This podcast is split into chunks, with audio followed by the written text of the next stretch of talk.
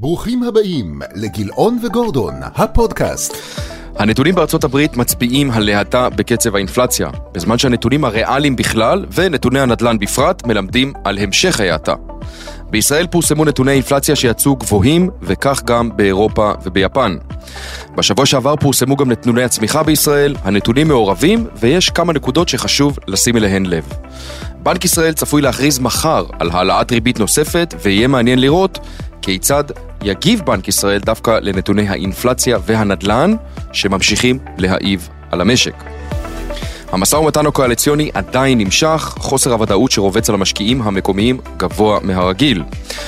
לסיום נדון היום כיצד כל הגורמים האלו צריכים לבוא לידי ביטוי בהקצאת הנכסים בתיקי ההשקעות. דרור, מה העניינים? טוב נדב, מה קורה?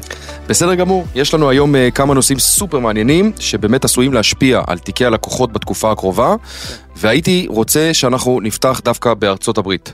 מדד המחירים ליצרן בארצות הברית ירד לרמה הנמוכה ביותר שלו מאז יולי 21. האם האינפלציה בארצות הברית סוף סוף מתכנסת לרמות שפויות? כשאתה אומר רמות שפויות צריך לזכור שאנחנו עדיין מדברים על אינפלציה גבוהה וגם מדד המחירים ליצרן שירד לרמה הנמוכה מיולי 2021 הוא ב-6 אחוזים ו-7 עשיריות האחוז. זה בהחלט אה, יש סימנים אבל באמת שהולכים ומצטברים שהאינפלציה יורדת מדרגה באופן אה, די משמעותי ודי מובהק ואנחנו רואים את זה אה, בכמה מישורים אבל אני חושב שהמקום הכי חזק שרואים אותו כבר זה בכל מה שקשור לעלות המוצרים אז אנחנו רואים ירידה משמעותית בעלות המוצרים ואנחנו רואים גם אה, מדד שיש לו קשר מאוד אה, הדוק אה, לעלייה שראינו, זה מדד התובלה של סין. זאת אומרת כמה עולה לשנע סחורות מסין לארצות הברית, ואנחנו רואים ירידה מאוד מאוד חדה של המדד הזה, כשב-2020-2021 שהיה, אם אתה זוכר, משבר מאוד משמעותי בשרשרת האספקה. זה היה האות שהצית את עליית המחירים של רכבים, עליית אה, המחירים של אה, כל מה שקשור לשבבים, מוצרים, הכל עלה כי אי אפשר היה לשנע את הדברים. אנחנו רואים את המדד הזה יורד לרמות מאוד נמוכות, אפילו אה, רמות שהיו פחות או יותר ב-2019. אז אנחנו רואים סימנים טובים לדבר הזה. הסחורות יורדות, מחירי הדשנים ירדו ב-40% וזה בדרך כלל מרמז שמחירי המזון אמורים לרדת. אז נשארנו בעצם עם אה, משהו עיקרי שממשיך להעיף כרגע אז אנחנו מתכנסים ל- לרמות שבויות? אנחנו מתכנסים לרמות יותר אה, שפויות, אבל... שפויות יחסית לתקופה כמובן, אם הייתי אומר לך את המספרים האלה לפני כמה שנים, אה, לא היית חושב שזה שפוי. אז אני אגיד כך, אנחנו עדיין לא מדברים באמת על מה שהפד שואף אליו, 2%, אנחנו עוד לא שם, אבל יכול להיות שלתוך 2023, אנחנו נראה הפתעה באלמנט הזה של מדדי המחירים לצרכן, שאולי כן המדד ירד אה, בצורה יותר חזקה. גם אם הוא יהיה שלושה אחוז לא יקרה שום דבר. לא יקרה שום דבר, השאלה אם זה יגרום לפד לשנות מדיניות, הרי זו השאלה הגדולה. אני מאמין שכן באופן אישי. אה, כן, נגיד שסימן שאלה אחד עיקרי שעדיין נשאר, זה מה יקרה למחירי הסחורות. כי כרגע אנחנו רואים רגיעה בסגמנט הזה של מחירי אנרגיה וסחורות. אגב, גם בגלל אה, סין, שממשיך שם אה, להיות עם המדיניות קוביד שלהם, ממשיך להשפיע על מחירי הסחורות, הם פשוט צריכים פחות והמחיר יורד. נכון, אז גם בגלל סין, גם בגלל שימוש במאגרי האנרגיה, וגם בגלל אולי האטה כלכלית מסוימת, וגם חורף שהתחיל מאוד חלש באירופה, זאת אומרת צריך להגיד שאוקטובר היה החודש הכי חם, תקופה מאוד ארוכה באירופה, זה גם עוזר, אבל כל הדברים האלה הם גם דברים שיכולים להשתנות. וצריך לעקוב אחריהם, אבל נניח והדברים האלה נשארים ללא שינוי, אז uh, יכול להיות שמדד המחירים מתחיל להירגע. אוקיי, okay, עדיין בארצות הברית, uh, בזמן שהמכירות הקמעוניות uh, ללא רכבים mm-hmm. עלו מעבר לצפוי, אחוז נקודה שלוש לעומת ציפייה לארבע עשיריות האחוז, המצב בשוק הנדל"ן ממשיך להיות רע עם שפל okay. כן. במכירת בתים. איך אתה מסביר את החוסן של הצרכן האמריקאי, בעוד ששוק הנדל"ן בעצירה שהיא כל כך ברורה? כן, אז נגיד שנתוני הנדל"ן יצאו מזעזעים שבוע שעבר, אנחנו מדברים על מכירות קמעונאיות, אה, סליחה, מכירות בתים קיימים, שיצאו הכי נמוכים מאז 2011, אה, וחוץ מהנתון הזה, יש גם עוד נתון ששואלים את הקבלנים, תגידו מה קורה איתכם, כן. איך אתם רואים את המכירות של הבתים, גם איך אתם רואים את המכירות בפועל וגם איך אתם רואים את ההתעניינות, והנתון הזה ירד לרמה הכי נמוכה מאז 2008, שאז היה משבר בנדל"ן. אז יש ירידה מאוד חדה, שזה גם מתורגם בירידת מחירים, אה, שזה משהו שבהחלט מעיב. אז בואו נדבר על זה, איך זה יכול להיות שהצרכן ממשיך לצרוך, לצרוך וה, ומצד אחד, מצד שני מחירי הנדל"ן מתחילים אה, לרדת ושוק הנדל"ן ממש קפוא, אז אני חושב שזה עניין של אה, לוקח זמן. זאת אומרת, בוא נחשוב רגע על דינמיקה כזאת של שוק נדל"ן שמתחיל לעצור. אז קודם כל, פחות אנשים נכנסים לדירות חדשות, פחות אנשים עוברים דירות. וכל מה שקשור למעבר דירה, אנחנו יודעים שהוא כרוך בהרבה מאוד עלויות.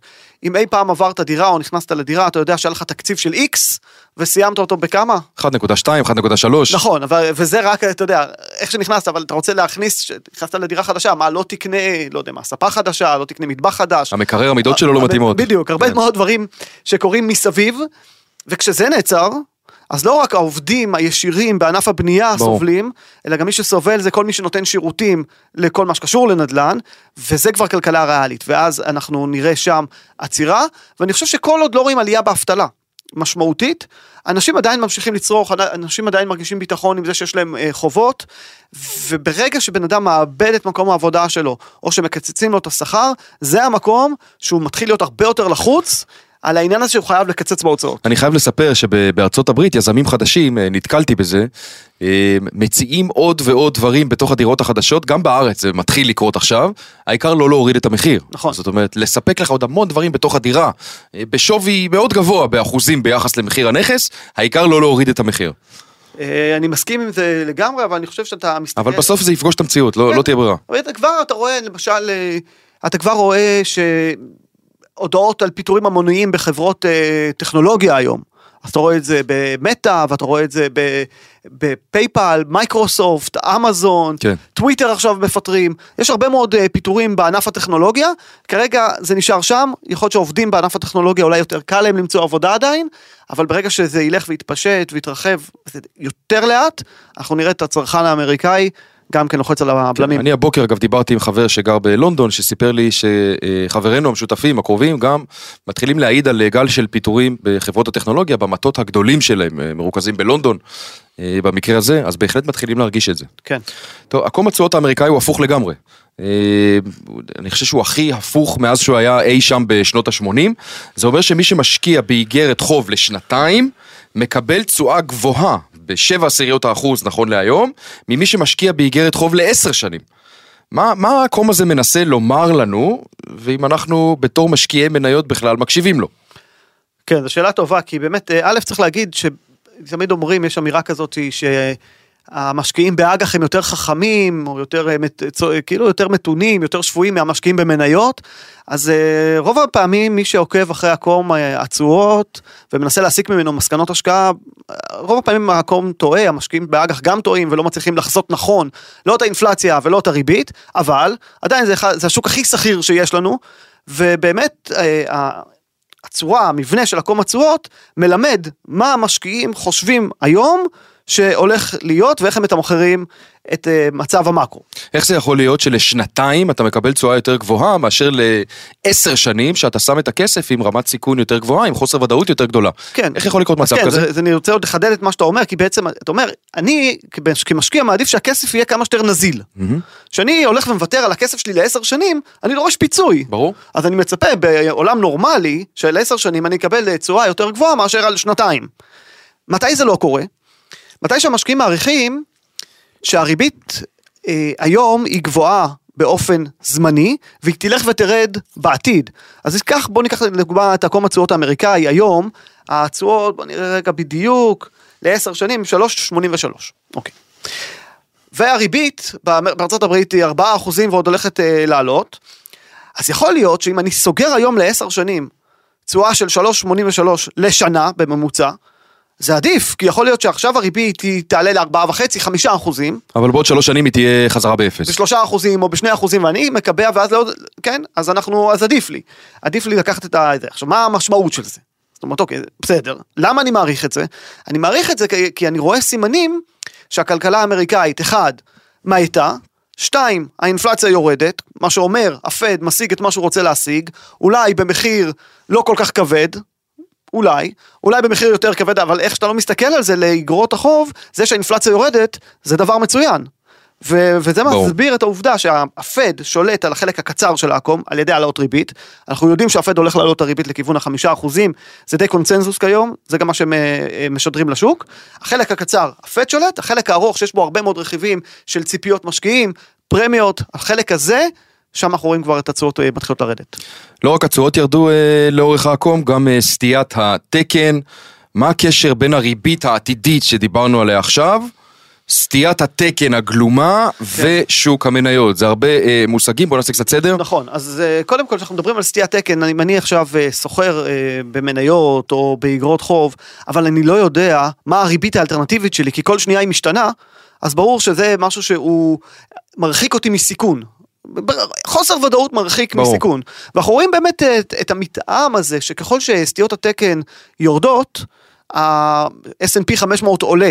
ולהפך, זאת אומרת יש מתאם הפוך בין סטיות התקן באגרות החוב למה שקורה באגרות, ב- במדדי המניות, ואם אנחנו הולכים למצב שהאינפלציה נרגעת, בהינתן שזה אכן מה שיקרה ורוב הסימנים מעידים שזה מה שהולך להיות, אז הפד אין לו סיבה להיות מאוד uh, תנודתי בהצהרות שלו, או לשנות את המדיניות, הוא יוכל ללכת uh, על פי התוכנית המקורית, לעדן, קצי, לעדן טיפה את הצורה שבה הוא מתבטא, ואז בהחלט זו סביבה שמעודדת יותר לקיחת סיכונים, וזה דבר חיובי גם למדדי המניות. אוקיי, בוא נעבור לישראל. מדד המחירים לצרכן כאן עלה בשש עשיריות, אה, בהתאם להערכות יש להגיד, אבל הוא ברף העליון של אה, התחזיות של, אה, של השוק.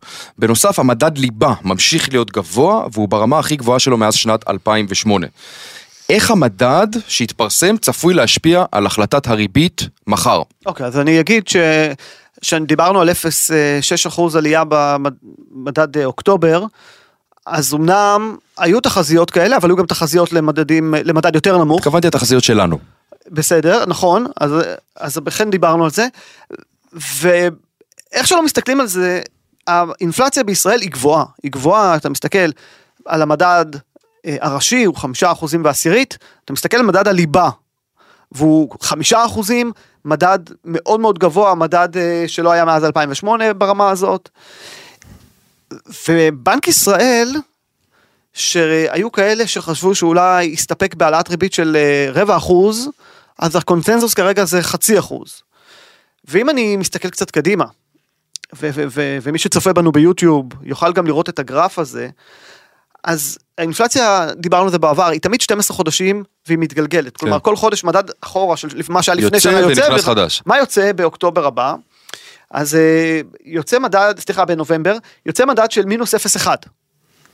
ואז ייכנס מדד חדש. אז מספיק שהמדד לא יהיה שלילי, ואנחנו, כן. האינפלציה עוד תעלה. זה טכני, זה טכני ולא טכני, כן. כי בסופו של דבר זו האינפלציה. ברור. והאינפלציה היא עדיין מאוד גבוהה. עכשיו יצאו גם נתוני צמיחה בישראל אה, שבוע שעבר. נתונים חזקים. כן, והנתונים אה, יצאו יחסית חזקים, והצמיחה במשק היא, היא עדיין גבוהה. זאת אומרת, היא עדיין עומדת על ח- מעל חמישה אחוזים בהסתכלות אה, שנתית. לא, ברמה חודשית אולי זה פחות, אבל בהסתכלות שנתית זה עדיין אה, צמיחה גבוהה. ו, ובהיבט הזה, אה, בנק ישראל יעלה את הריבית בחצי אחוז, להערכתנו, וזה גם הערכות בשוק. אני, אם, הייתי, אם היית שואל אותי מה הסיכון, האם הוא יכול, יפתיע אותנו כלפי מטה יותר, הסבירות יותר גבוהה שיפתיע כלפי מטה או כלפי מעלה, אני אפילו חושב כלפי מעלה. בגלל הממשלה החדשה? הממשלה החדשה, אני אגיד למה אני מתכוון, אה, הממשלה החדשה עכשיו תיכנס ורוצה לעשות הרבה מאוד אה, שינויים שיכולים להגדיל את הגירעון. זאת אומרת, אה, אפילו הדוגמה הקטנה של המיסוי על משקאות ממותקים, אם הם יבטלו אותו, א', פחות כסף ייכנס לקופה, ב', יותר כסף יישאר אצל הצרכנים, יהיה להם יותר כסף לבזבז, האינפלציה עולה. זאת אומרת, בנק ישראל מכוון את עצמו באיזשהו מקום עכשיו עם קצב העלאות הריבית להתאים את עצמו לאג'נדה של הממשלה החדשה, שצפויה להיכנס? אני חושב שזה עוד מוקדם מדי, יכול להיות שבנק ישראל מתחיל להכין, אה, לא יודע אפילו אם תוכנית מגירה, כי תוכנית מגירה זה משהו שצריכים לעבוד עליו כמה אנשים. אבל יכול להיות שהפ- אה, שהנגיד אה, מסתכל על התמונה ומתחיל להגיד, ומתחיל לחשוב, רגע, אולי תהיה לנו פה ממשלה שתגדיל את הגירעון בזמן שזה לא מתאים להגדיל את הגירעון, ואני צריך בסופו של דבר להעלות את הריבית יותר, יכול להיות, אבל אני, אני כן חושב שכרגע, בלי קשר לזה, הסביבה בישראל היא כזאת שמסתכלים על העובדות, המשק אה, צומח בקצב יחסית גבוה עדיין, הצרכן הישראלי הוא צרכן שמאוד התמנף בשנים האחרונות, יותר מרוב עמ- עמיתיו בעולם.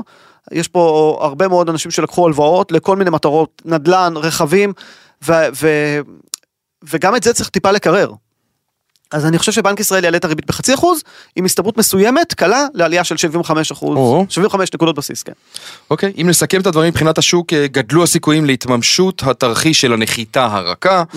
אה, זה תרחיש שיכול להתברר כאופטימי מדי. מה, מה הדגשים שצריך לקחת בחשבון אם היום ניגשים לבנות תיק השקעות? כן, אז אני חושב אה, שאנחנו צריכים לקחת את ה... דיברת על זה שזה תרחיש שיכול להיות שאופטימי מדי, אז בוא ניקח תרחיש שהוא יותר, אה, יותר רלוונטי. נניח שבאמת תהיה לנו דיפלציה, אבל זו דיפלציה שלא נובעת סתם, היא נובעת מזה שהיא מלווה במיתון.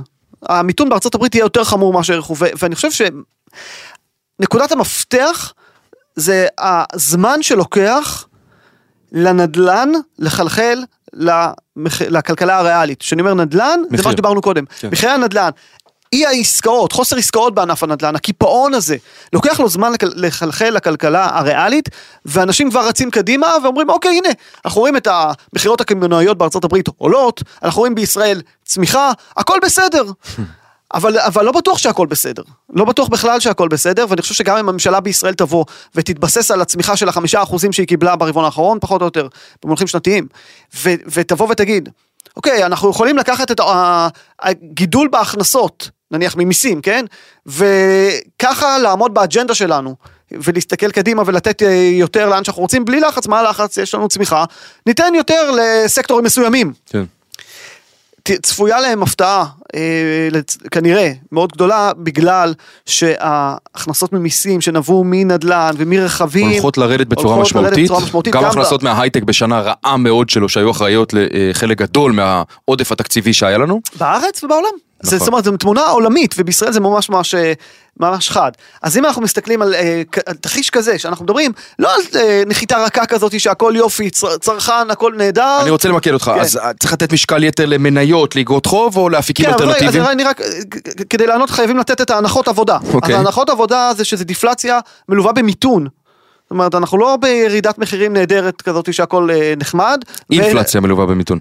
דיפלציה, ירידת מחירים, אנחנו יורד, המחירים אוקיי. ירדו, כ- אבל זאת אומרת, אני, אתה יודע, נגדיר את זה ככה, דיפלציה זה ירידת מחירים לגמרי, מינוס. אנחנו מדברים על אינפלציה נמוכה, אוקיי. זה- ירידה זה יהיה ברמת האינפלציה, אבל כתוצאה ממיתון בין השאר, אוקיי? אוקיי. זה בסדר?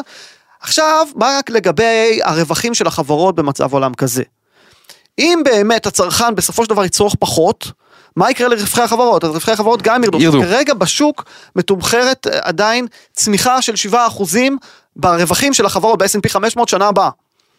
אז אם נניח אה, ירידה ב- ב- ברווחי החברות, אז זה גם צריך לקחת בחשבון. צריך גם לקחת בחשבון ששיעור האבטלה יעלה. נניח היום בארצות הברית הוא 3 אחוזים ו-7 עשיריות, נניח והוא יעלה לכיוון החמישה, 6 אחוזים. אז זה משהו שגם כן אה, צריך אה, לקחת בחשבון, ונניח שהאינפלציה תרד שנה הבאה לאזור השלושה וחצי אחוזים. רק אחר כך היא תרד בצורה משמעותית. בעולם כזה, זה עולם ששוק המניות, הוא נמצא לדעתי בנחיתות ביחס לשוק החוב. עולם כזה זה עולם שאיגרות חוב צריכות להיות במשקל יותר גבוה. לצד איגרות החוב עדיין צריך להיות רכיב אה, אלטרנטיבי, לא לבטל אותו לגמרי, אולי יותר נמוך ממה שהוא היה, שהריבית הייתה אפס, אבל הרכיב האלטרנטיבי הוא עדיין חשוב, כי אנחנו נכנסים לתקופה שהיא אולי יותר נורמלית. מה זה תקופה נורמלית? תקופה נורמלית זה אומר שהריבית היא כבר לא או אפס או חמישה אחוזים, יכולה להיות, אני מדבר לאורך זמן, ארבעה אחוזים. כן. פלוס מינוס חצי אחוז נניח, אוקיי? ומשם היא יכולה או לעלות, אם האינפלציה מרימה ראש ויש צמיחה, או לרדת אם יש האטה, אבל לא לרדת לאפס. ובעולם כזה, הנכסים האלטרנטיביים הם נכסים שא' יתאימו את עצמם לרמות התשואה החדשות, ו- זאת אומרת, התשואות שם יעלו, וב' התשואות שם עדיין יהיו אה, ברמת אה, סטיית תקן יותר נמוכה מאשר בשוק השכיר, זה רכיב שעדיין צריך להיות. גם יורידו את התנודתיות בתיק. כן, ושוק המניות הוא שוק שאפשר אה, להתחיל לבנות אה, פוזיציה, כבר היום, יחסית למה שהיינו, אבל עדיין במשקל חסר יחסית לשני העולמות האחרים. ביחד. צריך לעשות את זה באמת בהקפדה יתרה בתקופה הזאת, לבנות תיק, אה, או גם מי שמחליף תיק לתיק אה, אה, טוב יותר, ראוי יותר, באמת לתת דגש על האלוקציה שנותנים לכל אפיק, כי אנחנו בתקופה מעניינת, המחירים היום יותר זולים ממה שהם היו. לא בטוח שהם הכי זולים שהם יהיו, אבל כן בטוח שיש הרבה הזדמנויות, ונכון יהיה לנצל אותן. אה, כן. אני רואה שאתה רוצה להוסיף עוד משהו. אני רוצה להוסיף, אני חושב שיש אה, אני התחלתי לדבר על זה בפעם הקודמת, אני רוצה לחדד, אנחנו מדברים באופן אה, כללי על אה, הרבה מאוד דברים. ברמה המהותית, מי שמנהל לעצמו את תיק ההשקעות יש לו הרבה מאוד כאבי ראש, כי זה לא עולם שאתה קונה איזה אינדקס וסיימת, הדברים הם דינמיים, הם משתנים מאוד מהר. לכן אה, מי שמנהל את כספו דרך החברות הגדולות שיש להם אה, 85 אנשי השקעות שמנהלים את הכסף, זה התפקיד שלהם לשבור את הראש ולהחליט מה עושים מה. אבל אני כן אה, רוצה להגיד שלדעתי משקיעים בשוק המקומי בישראל חוץ מחוסר הוודאות שיש לכל משקיע אחר בעולם, יש לנו פה ממשלה חדשה, שאנחנו עדיין לא יודעים מי יהיה שר האוצר ומה תהיה האג'נדה שלו או של הממשלה בכלל, לאן כסף ילך, באיזה מידה יתנהלו בצורה אחראית מבחינה תקציבית או לא, האם יסתכלו במראה האחורית ויגידו הכל נהדר, מה הבעיה, בוא נלחץ על הגז, השטח פנוי, ואז פתאום יגלו שההכנסות ממיסים צונחות בבת אחת, כן. ואז יש לנו פה סיכון יותר אה, גדול, גם מטבעי. גם מטבעי, גם אה, באגרות החוב, גם בנק ישראל יכול למצוא את עצמו מעלה את הריבית יותר. זה כרגע מה שנקרא בקטגוריית עלייה בחוסר הוודאות, אני חושב שבשבועות, חודשים הקרובים אנחנו נדע יותר. time will tell. time will tell. דרור, המון תודה. תודה נדב. ביי, שבוע טוב לכולם. שבוע טוב.